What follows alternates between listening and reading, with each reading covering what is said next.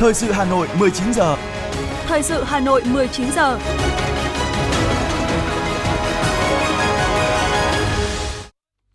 Mời quý vị các bạn nghe chương trình thời sự tối nay thứ hai, ngày mùng 7 tháng 8. Những nội dung chính sẽ được đề cập đến trong chương trình.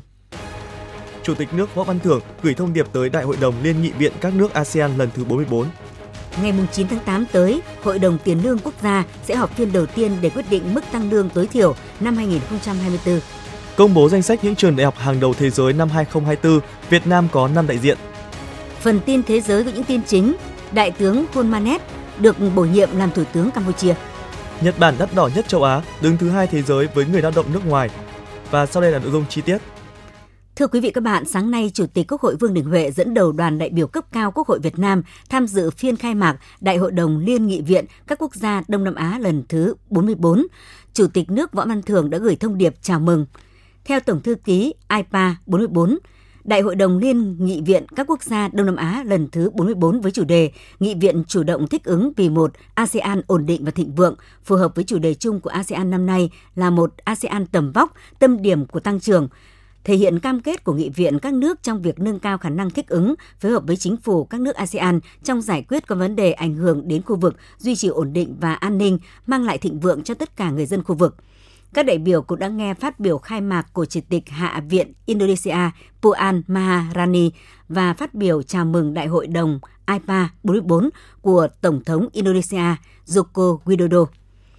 Trong thông điệp gửi tới Đại hội đồng IPA 44, Chủ tịch nước Võ Văn Thưởng hoan nghênh sự phát triển lớn mạnh và đóng góp của IPA trong quá trình xây dựng cộng đồng ASEAN đoàn kết thống nhất mang lại lợi ích thiết thực cho người dân. Chủ tịch nước đánh giá cao IPA và nghị viện các nước thành viên luôn đồng hành, động viên những nỗ lực của chính phủ các nước ASEAN vượt qua sóng gió, thử thách, trở thành một tổ chức đoàn kết lớn mạnh, có vai trò, hình ảnh và vị thế ngày càng cao trong khu vực và trên trường quốc tế khẳng định Việt Nam cam kết sẽ tiếp tục tham gia tích cực, hiệu quả và có trách nhiệm trên mọi diễn đàn. Chủ tịch nước tin tưởng Đại hội đồng IPA 44 sẽ thành công tốt đẹp.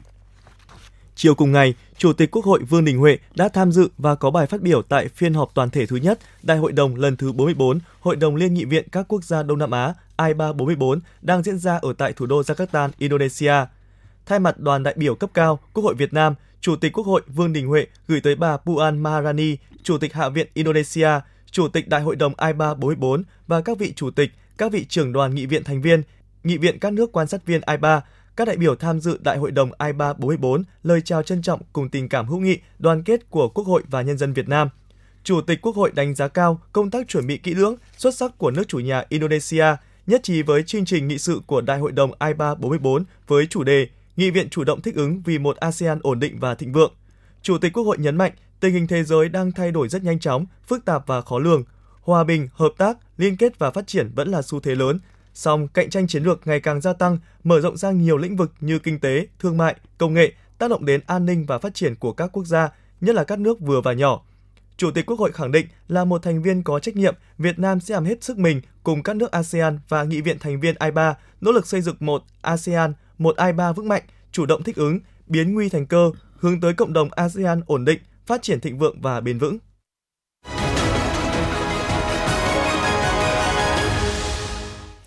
Xin chuyển sang một số nội dung quan trọng khác. Thưa quý vị các bạn, sau thành công tốt đẹp của chuyến thăm Tòa Thánh, Vatican, Hội kiến Giáo hoàng Francis, Sáng nay, Chủ tịch nước Võ Văn Thưởng đã tới thăm gặp gỡ Hội đồng Giám mục Việt Nam tại Văn phòng Hội đồng Giám mục Việt Nam, trụ sở đặt tại thành phố Hồ Chí Minh. Đây là lần đầu tiên Chủ tịch nước Võ Văn Thưởng tới thăm Hội đồng Giám mục Việt Nam trên cương vị Chủ tịch nước bày tỏ vui mừng đến thăm Tổng Giám mục Nguyễn Năng, Chủ tịch Hội đồng Giám mục Việt Nam cùng các chức sắc trong Hội đồng Giám mục Việt Nam sau chuyến thăm Tòa Thánh Vatican cách đây 10 ngày. Thay mặt lãnh đạo Đảng, Nhà nước, Chủ tịch nước Võ Văn Thưởng gửi tới các giám mục, các ninh mục, tu sĩ và đồng bào công giáo cả nước lời chúc sức khỏe an lành và thánh đức.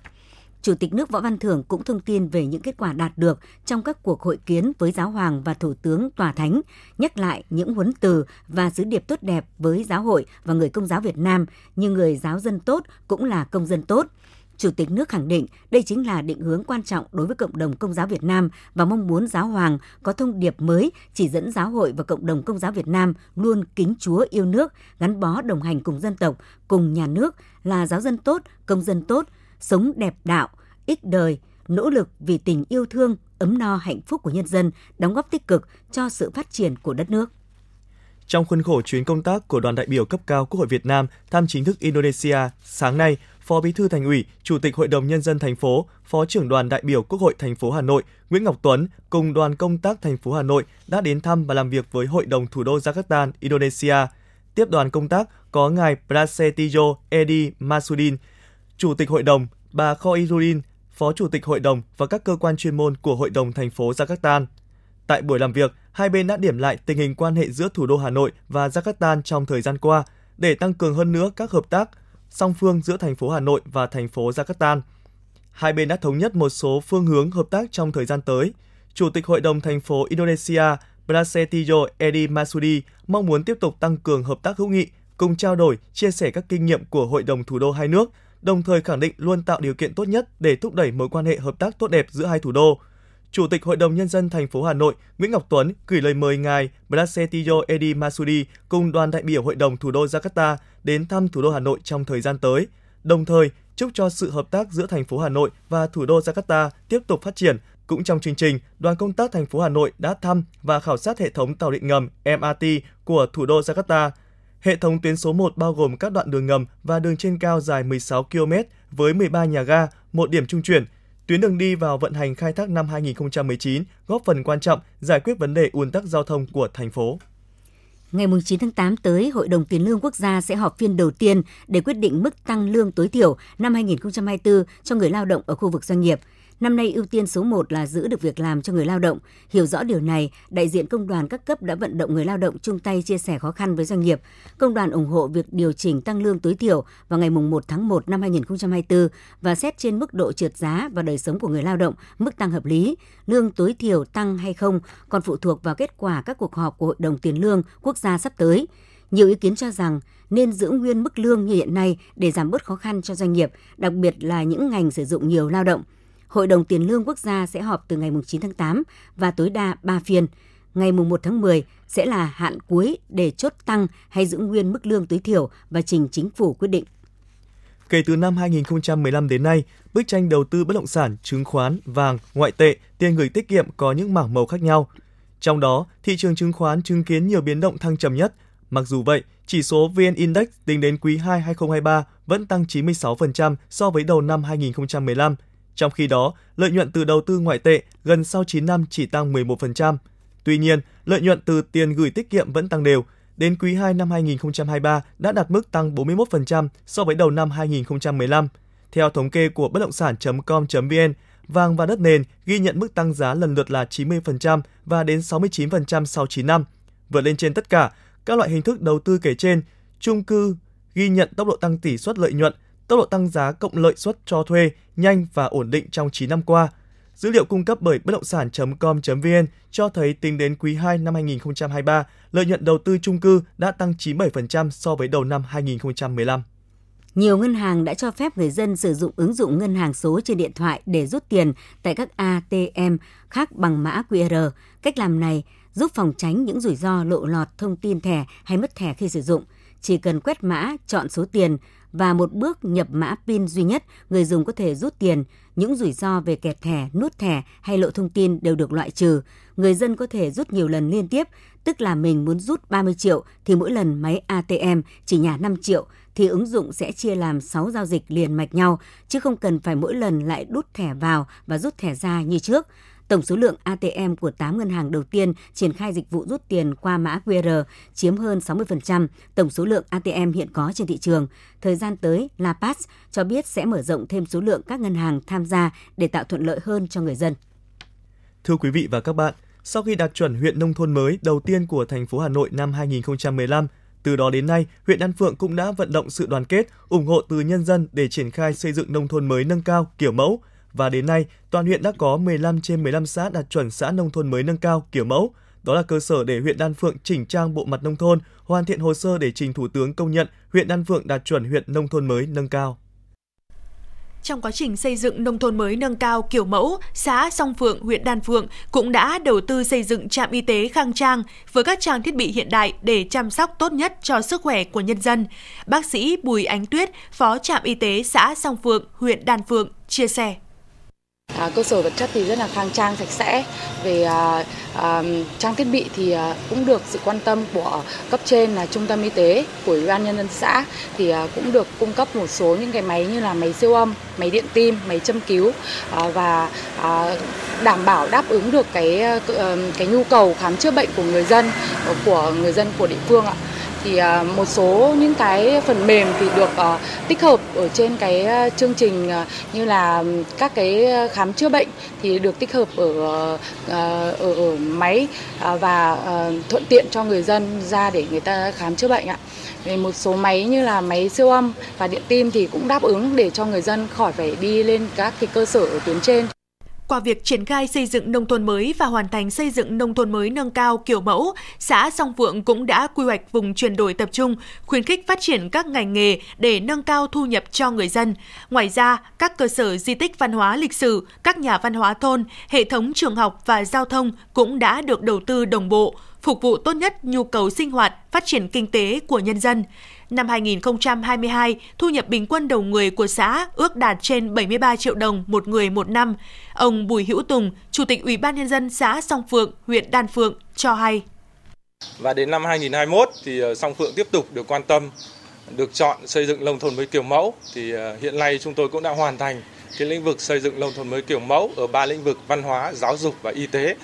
thì ờ, các anh chị cũng biết sự quan tâm rõ rệt của huyện và thành phố thì hiện nay cơ sở vật chất văn hóa của xã Sông Phượng cũng đã đạt được những kết quả rất là rõ rệt. Các cái ờ, thiết chế văn hóa ở nhà văn hóa hiện nay ờ, có 4 thôn thì các nhà văn hóa cũng đã đầu tư khang trang, xây dựng hai tầng rất là khang trang sạch đẹp và các cái lĩnh vực vui chơi giải trí, xã hội hóa ở các thôn cũng được đầu tư khu vui chơi lắp đặt dụng cụ thể thao ở các nhà văn hóa. Trong quá trình xây dựng nông thôn mới nâng cao, huyện Đan Phượng đã hoàn thành công tác chuyển đổi trên 1.500 hecta đất nông nghiệp được chuyển đổi sang trồng hoa rau, cây ăn quả, chăn nuôi có giá trị kinh tế cao và xây dựng các mô hình nông nghiệp hữu cơ ứng dụng công nghệ cao, phát triển các mô hình nông nghiệp du lịch sinh thái trải nghiệm để nâng cao thu nhập cho người dân. Ông Nguyễn Xuân Luận, Phó Bí thư Đảng ủy xã Trung Châu, huyện Đan Phượng cho biết. Với ờ, Trung Châu của chúng tôi tất cả diện tích đất tự nhiên hiện nay là có 807,9 ha. Thế mà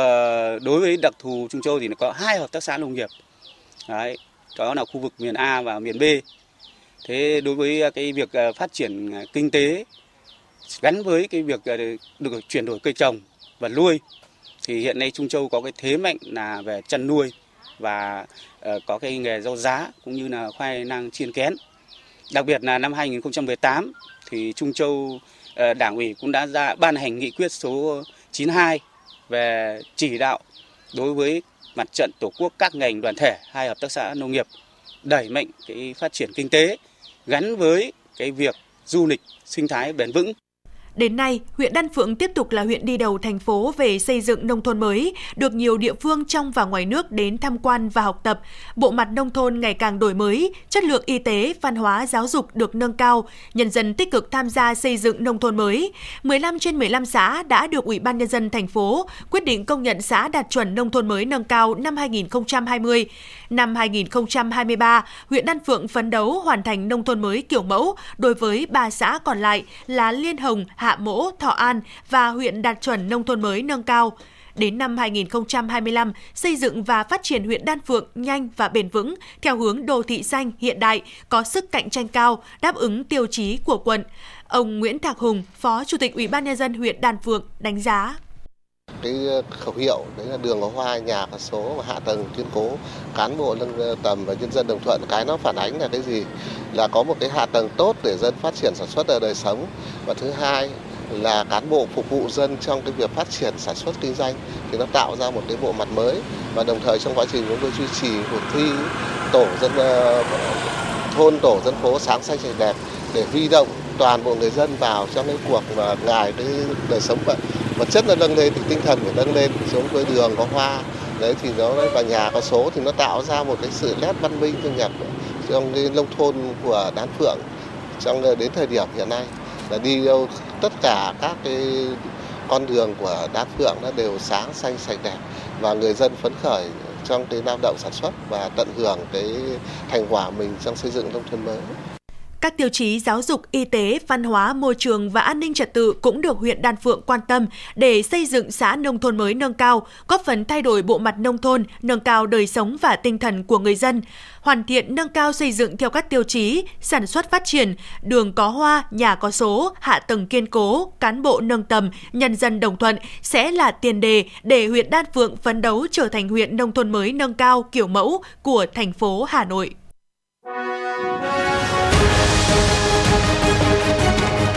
Thời sự Hà Nội, nhanh, chính xác, tương tác cao. Thời sự Hà Nội, nhanh, chính xác, tương tác cao.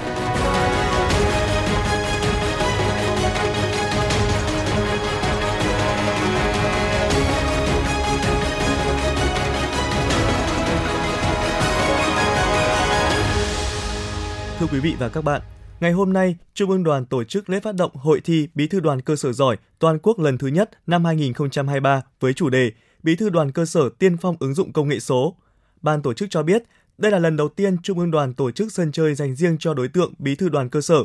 Hơn 18.000 bí thư đoàn cơ sở cả nước sẽ tham gia dự hội thi với các nội dung thi đa dạng như Nghị quyết Đại hội đại biểu toàn quốc lần thứ 13 của Đảng, chương trình hành động của Đoàn Thanh niên Cộng sản Hồ Chí Minh thực hiện nghị quyết, các chủ trương lớn của Đảng, Nhà nước về thanh thiếu nhi, nghị quyết Đại hội đại biểu toàn quốc Đoàn Thanh niên Cộng sản Hồ Chí Minh lần thứ 12, nhiệm kỳ 2022-2027, điều lệ Đoàn Thanh niên Cộng sản Hồ Chí Minh, lịch sử, truyền thống, văn hóa dân tộc, lịch sử Đảng Cộng sản Việt Nam, lịch sử đoàn hội, kiến thức chính trị, kinh tế, xã hội, kỹ năng, nghiệp vụ công tác dành cho cán bộ đoàn cấp cơ sở.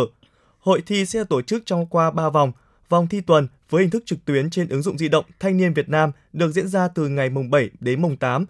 đến ngày 30 mùng 3 tháng 9 2023. Vòng chung kết toàn quốc tổ chức vào tháng 10 năm 2023 tại thành phố Hồ Chí Minh. Sau 40 ngày phát động cuộc thi thiết kế biểu trưng và tranh cổ động Đại hội 13 Công đoàn Việt Nam, sáng nay Tổng Liên đoàn Lao động Việt Nam đã tổ chức tổng kết và trao giải. Kết quả, qua một vòng sơ loại và 4 vòng tuyển chọn với hạng mục biểu trưng, ban giám khảo đã lựa chọn để trao một giải nhất và bốn giải khuyến khích. Ở hạng mục tranh cổ động là một giải nhất, một giải nhì và ba giải ba. Ở hạng mục biểu trưng, giải nhất đã được trao cho tác giả Nguyễn Ngọc Huy Mẫn, quận Thanh Khê, thành phố Đà Nẵng. Tác phẩm dự thi đã thể hiện rõ nét chức năng, truyền thống của Tổ chức Công đoàn Việt Nam. Công đoàn Việt Nam đang đổi mới tổ chức và hoạt động, đang hội nhập mạnh mẽ và thích ứng trong kỷ nguyên số, phương châm của đại hội đổi mới dân chủ, đoàn kết phát triển. Còn về tranh cổ động, giải nhất đã thuộc về tác giả Phạm Thị Lợi, thành phố Hà Nội, khi đã thể hiện được tinh thần hăng hái thi đua của công nhân viên chức, người lao động Việt Nam, lập thành tích chào mừng Đại hội Công đoàn các cấp và Đại hội 13 của Công đoàn Việt Nam. Bảng xếp hạng Đại học Thế giới QS World Ranking vừa công bố danh sách những ngôi trường tốt nhất năm 2024, trong đó có 5 trường đại học tại Việt Nam. Tổng điểm được dựa trên 9 yếu tố là danh tiếng học thuật, uy tín tuyển dụng, tỷ lệ sinh viên giảng viên, số lượng nghiên cứu, tỷ lệ giảng viên trên cán bộ nước ngoài, tỷ lệ du học sinh, mạng lưới nghiên cứu quốc tế, kết quả tuyển dụng và tính bền vững. Năm trường đại học của Việt Nam xuất hiện trong danh sách là Đại học Duy Tân, Đại học Tôn Đức Thắng, Đại học Quốc gia Thành phố Hồ Chí Minh, Đại học Quốc gia Hà Nội và Đại học Bách khoa Hà Nội. Ngày hôm nay, theo tin từ Trung tâm Kiểm soát Bệnh tật CDC Hà Nội, tính từ đầu năm 2023 đến ngày 4 tháng 8, toàn thành phố đã ghi nhận 2.750 trường hợp mắc sốt xuất huyết, tăng 4,7 lần so với cùng kỳ năm 2022 tại 30 trên 30 quận huyện thị xã và 408 trên 579 xã phường thị trấn, chiếm 70,5%, nhưng chưa ghi nhận ca tử vong – theo dự báo, tình hình dịch sốt xuất huyết trên địa bàn Hà Nội sẽ diễn biến phức tạp trong thời gian tới do dịch đến sớm hơn so với hàng năm. Thế nhưng tại một số quận huyện, việc thực hiện chiến dịch vệ sinh môi trường diệt bọ gậy đạt tỷ lệ thấp so với chỉ tiêu đề ra. Nhằm kịp thời phát hiện, ngăn chặn, xử lý các hành vi vi phạm, góp phần hạn chế tai nạn giao thông, nhất là các vụ tai nạn giao thông rất nghiêm trọng, đặc biệt nghiêm trọng, Công an quận Ba Đình ban hành kế hoạch về tổng kiểm soát xe ô tô kinh doanh, vận tải hành khách và xe ô tô vận tải hàng hóa bằng container – theo đó, lực lượng cảnh sát giao thông trực tiếp tổ chức thực hiện tuần tra kiểm soát, xử lý vi phạm của xe ô tô kinh doanh vận tải hành khách. Kế hoạch được triển khai từ nay đến hết ngày 15 tháng 10 năm 2023 qua tổng kiểm soát nhằm tạo chuyển biến tích cực về nhận thức, ý thức chấp hành pháp luật về giao thông của chủ phương tiện và lái xe, đồng thời phát hiện những tồn tại, khó khăn, vướng mắc, bất cập trong công tác quản lý nhà nước về hoạt động kinh doanh vận tải hành khách, vận tải hàng hóa bằng container để kiến nghị các cơ quan chức năng các giải pháp khắc phục. Thưa quý vị các bạn, bên cạnh hiệu quả từ các chốt kiểm tra nồng độ cồn nhằm tuyên truyền tới các nhà hàng, quán bia, lực lượng cảnh sát giao thông công an thành phố Hà Nội hiện đang tăng cường các tổ hóa trang mật phục xử lý vi phạm ngay từ quán rượu, quán bia. Bên cạnh đó, lực lượng chức năng cũng thiết kế áp phích chi tiết về các quy định xử phạt các hành vi vi phạm nồng độ cồn dán ở khu vực ăn uống để khách hàng nắm được và tuân thủ chấp hành. Tại đường Trần Vĩ, Mai Dịch, Cầu Giấy, hàng trăm áp phích với các khẩu hiệu tuyên truyền đã uống rượu bia không lái xe đã được đội ngũ cảnh sát giao thông số 6 dán ở từng nhà hàng, quán ăn. Anh Nguyễn Minh Tuấn, Bùi Huy Nam, quận Cầu Giấy chia sẻ, các áp phích tuyên truyền của lực lượng cảnh sát giao thông rất trực quan, dễ nhìn, ai cũng có thể xem và thực hiện. Anh em tôi đi uống rượu thì là một là có lái xe đi, hai là đi uh bằng à, taxi để anh em à, giao lưu à, có những lúc công việc nó bề bộn căng thẳng, có chén bia, chén rượu vào nó sảng khoái anh em về cái công việc nhưng mà chúng tôi rất là chấp hành cái nghị định của nhà nước là đã đi rượu bia thì là không lái xe. Chúng tôi sẽ tuân thủ nếu như đã đi uống rượu hoặc đi tiếp khách là đi taxi, chứ không đi tự lái xe để cho nó thừa đảm bảo cho bản thân mình và đảm bảo cho những người ờ, xung quanh những phương tiện tham gia xung quanh. Thượng úy Nguyễn Hiếu Phương, đội cảnh sát giao thông số 6, Công an thành phố Hà Nội cho biết, qua gần 2 tuần triển khai, đã có hàng trăm tấm áp phích được dán tại chính nơi tiềm ẩn nguy cơ xảy ra tai nạn như tại quán bia hơi, cửa hàng ăn uống. Các áp phích được chuẩn bị với nội dung trực quan, bao gồm cả hình ảnh và thông tin thể hiện tác hại của đồ uống có cồn đến khả năng lái xe, các hành vi và mức phạt vi phạm nồng độ cồn đối với người điều khiển xe máy, ô tô. Thượng úy Nguyễn Hữu Phương chia sẻ. Cái việc mà tăng cường tuần tra kiểm soát, xử lý triệt để các cái vi phạm sử dụng rượu bia khi tham gia giao thông thì chúng tôi còn đẩy mạnh công tác tuyên truyền. À, bên cạnh đấy là chúng tôi sẽ in hàng trăm áp phích à, dán tại các cái điểm nhà hàng quán nhậu và sẽ cho các cái à, chủ à, cơ sở để ký vào cam kết về cái việc nhắc nhở cái khách hàng của người ta Ờ, khi tham gia giao thông là, là không được uống rượu bia. Ngoài ra, Phòng Cảnh sát Giao thông đã giao các đơn vị địa bàn yêu cầu các chủ cửa hàng, quán ăn ký cam kết thực hiện nghiêm quy định về cấm uống rượu bia khi điều khiển phương tiện tham gia giao thông. Ghi nhận nhiều chủ quán đã sẵn sàng hưởng ứng việc làm này của Cảnh sát Giao thông, thậm chí còn hỗ trợ việc đưa người đã sử dụng thức uống có cồn về nhà an toàn. Bà Hoàng Thu Hà, anh Nguyễn Hồng Quân, quản lý nhà hàng trên đường Trần Vĩ cho biết. Khi mà khách hàng không có lái xe đi, mà tự lái xe thì tôi cũng bảo tất cả nhân viên từ quản lý nhà hàng là yêu cầu khách là một là để phương tiện ở lại và nhà hàng sẽ chở khách về nơi, đến nơi. Hai là nhà hàng sẽ cử người là lên trên xe, lái xe cho khách về đến tận nơi để đảm bảo cái an toàn cho khách hàng và cũng như là người, mọi người khi mà tham gia giao thông ở trên đường trình ờ, tớ vận hành làm việc ở đây để chứng kiến những cái cảnh mà khách hàng người ta có tí men bia men rượu vào thì nó không đảm bảo an toàn khi lái xe uh, tham gia giao thông. Đấy tôi ủng hộ cái việc uh, uh, chương trình của đội uh, dán panopic ở đây. Đấy là cá nhân của đội cũng đã tuyên truyền cơ sở à, tuyên truyền cơ sở và cơ sở cũng có trách nhiệm là tuyên truyền đến khách hàng để làm sao mà khi chúng ta đã đã uống bia uống rượu là không nên tham gia giao thông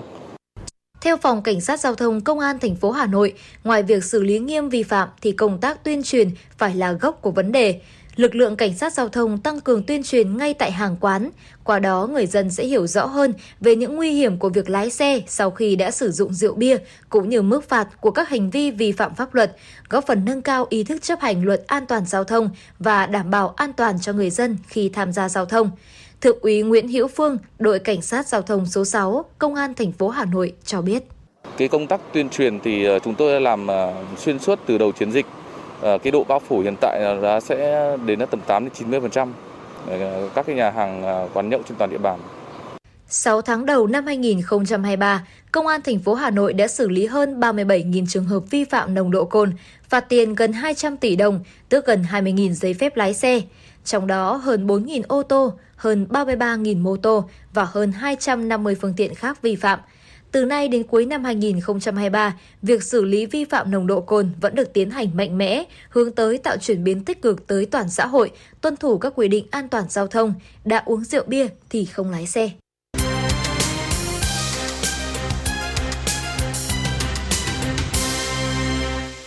Xin chuyển sang phần tin thế giới. Sáng nay, Quốc vương Norodom Sihamoni đã ký xác lệnh bổ nhiệm đại tướng tiến sĩ Hun Manet, 45 tuổi, làm Thủ tướng Chính phủ Campuchia khóa 7, nhiệm kỳ 2023-2028. Theo xác lệnh, tân Thủ tướng Campuchia Hun Manet chịu trách nhiệm chuẩn bị nhân sự các thành viên chính phủ khóa mới để trình Quốc hội bỏ phiếu tín nhiệm trong cuộc họp dự kiến diễn ra vào ngày 22 tháng 8. Dự kiến, chính phủ mới của Campuchia dưới quyền Thủ tướng Hun Manet sẽ có rất nhiều bộ trưởng trẻ.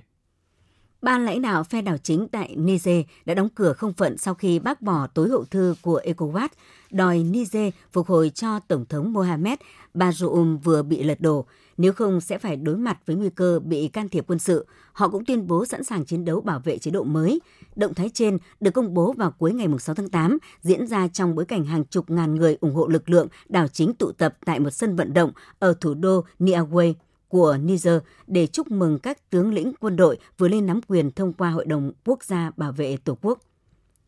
Các cuộc đàm phán về vấn đề biên giới giữa Ấn Độ và Trung Quốc vẫn đang tiếp diễn. Đây là tuyên bố được Bộ trưởng Ngoại giao Ấn Độ Jai Sankar đưa ra ngày hôm nay. Phát biểu trước báo giới tại thủ đô New Delhi, ông Jai Sankar cho biết Ấn Độ và Trung Quốc đã đạt được những tiến triển về các điểm xung đột chính ở khu vực biên giới trong 3 năm qua. Hai bên sẽ tổ chức vòng đàm phán mới về vấn đề biên giới trong thời gian sớm nhất. Ngày hôm nay, cảnh sát Hàn Quốc đã tiến hành lục soát sân bay quốc tế Jeju sau khi xuất hiện một bài viết trên Internet với nội dung đe dọa đánh bom sân bay này. Tuy nhiên đã không tìm thấy bất kỳ thiết bị nổ nào. Trước đó, một bài viết được đăng vào lúc 21 giờ 7 phút ngày 6 tháng 8 giờ địa phương trên một mạng xã hội với nội dung sẽ tiến hành một vụ tấn công đánh bom khủng bố nhằm vào sân bay quốc tế Jeju lúc 2 giờ ngày 7 tháng 8. Giới chức Hàn Quốc cho biết cảnh sát cũng đang truy vết tác giả của bài đăng nêu trên, đồng thời khẳng định sẽ trừng trị nghiêm khắc nghi phạm. Một thanh niên 17 tuổi và người đi cùng đã thiệt mạng khi lái xe máy chạy trốn cảnh sát ở thành phố Limoges, miền Tây nước Pháp trong ngày 6 tháng 8. Vụ việc xảy ra chỉ vài tuần sau vụ cảnh sát bắn chết một thiếu niên do không chấp hành hiệu lệnh dừng xe khi tham gia giao thông và gây ra làn sóng bạo loạn. Theo các nguồn tin cảnh sát, thanh niên điều khiển xe máy đã bị cảnh sát truy đuổi khi không chấp hành hiệu lệnh dừng xe của đội tuần tra. Trong quá trình chạy trốn, người thanh niên đã vượt đèn đỏ và va chạm với xe ô tô, khiến người này thiệt mạng tại chỗ. Người đi cùng bị thương nặng và tử vong sau khi được đưa vào bệnh viện. Cảnh sát cho biết thêm họ đã ngừng truy đuổi xe máy trên khi nhận thấy tình hình quá nguy hiểm.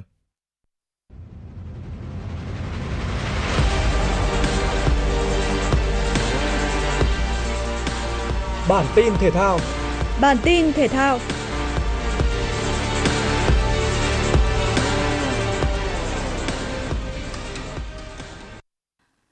City và Arsenal bước vào trận tranh siêu cúp Anh 2023 với việc đại diện của thành Manchester được đánh giá cao hơn nhiều. Bước vào trận đấu, Man City kiểm soát bóng vượt trội nhưng không tạo ra nhiều cơ hội ghi bàn. Bên kia chiến tuyến, Arsenal có được những pha tấn công sắc sảo hơn nhưng lại không thể dứt điểm thành công. Hiệp 1 kết thúc mà không có bàn thắng nào được ghi. Bước sang hiệp 2, thế trận tương tự như hiệp 1 diễn ra trong khoảng nửa đầu hiệp đấu. Chỉ đến khi Foden, Farmer và De Bruyne được tung vào sân, thế bế tắc mới được phá vỡ. Chính Foden đã kiến tạo để Palmer dứt điểm đẳng cấp mở tỷ số cho Man City ở phút 77. Những phút cuối trận, Arsenal thực hiện một loạt sự thay đổi nhân sự để tăng cường hàng công, nhưng họ vẫn bế tắc trước hàng thủ của Man City. Tưởng chừng Arsenal sẽ thua trận thứ tư liên tiếp trước Man City, nhưng ở phút bù giờ thứ 11, chối sát dứt điểm khiến bóng đập chân cầu thủ Man City đổi hướng đi vào lưới, trở thành bàn gỡ hòa 1-1 cho pháo thủ. Hòa sau 90 phút, hai đội phải thi đấu luân lưu để tìm ra đội chiến thắng. Ở loạt sút luân lưu, Arsenal giành chiến thắng 4-1, qua đó giành siêu cúp Anh. Đây là lần thứ 17 pháo thủ nâng cao danh hiệu này và đứng thứ hai sau Manchester United, đội đã có 21 lần lên ngôi. Đội tuyển nữ Hà Lan có cuộc đối đầu với Nam Phi ở vòng 1-8 World Cup nữ 2023. Hà Lan được đánh giá cao hơn so với các cầu thủ Nam Phi. Lợi thế nhanh chóng được Hà Lan tạo ra với bàn thắng mở tỷ số của Giroud ở phút thứ 9. Từ pha đá phạt góc bên cánh trái, bóng đưa vào vòng cấm và Ruud đã ghi bàn mở tỷ số trận đấu. Tới phút 28, lẽ ra tỷ số đã là 2-0 nếu Van der Dok dứt điểm tốt hơn trong tư thế đối mặt với thủ môn Nam Phi. Sang hiệp 2, Hà Lan sớm đưa bóng vào lưới Nam Phi ở phút thứ 54, nhưng trọng tài không công nhận do Martin bị việt vị. Tuy vậy, cũng chỉ cần hơn 10 phút sau đó Hà Lan đã nâng tỷ số lên 2-0, giành chiến thắng chung cuộc 2-0. Hà Lan giành vé vào tứ kết World Cup nữ 2023. Họ sẽ gặp Tây Ban Nha, đội đã giành chiến thắng 5-1 trước Thụy Sĩ ở trận đấu diễn ra hôm 5 tháng 8. Trận tứ kết sẽ diễn ra lúc 8 giờ ngày 11 tháng 8. Dự báo thời tiết đêm nay và ngày mai, khu vực trung tâm thành phố Hà Nội nhiều mây, đêm và sáng có mưa rào rải rác và có nơi có rông, trưa chiều giảm mây hưởng nắng, gió nam cấp 2 cấp 3, nhiệt độ từ 26 đến 33 độ C. Quý vị và các bạn vừa nghe chương trình thời sự của Đài Phát thanh Truyền hình Hà Nội, chỉ đạo nội dung Nguyễn Kim Khiêm, chỉ đạo sản xuất Nguyễn Tiến Dũng, tổ chức sản xuất Trà My, đạo diễn Kim Oanh, phát thanh viên Hoàng Long Thanh Hiền cùng kỹ thuật viên Duy Anh thực hiện. Hẹn gặp lại trong chương trình thời sự sau.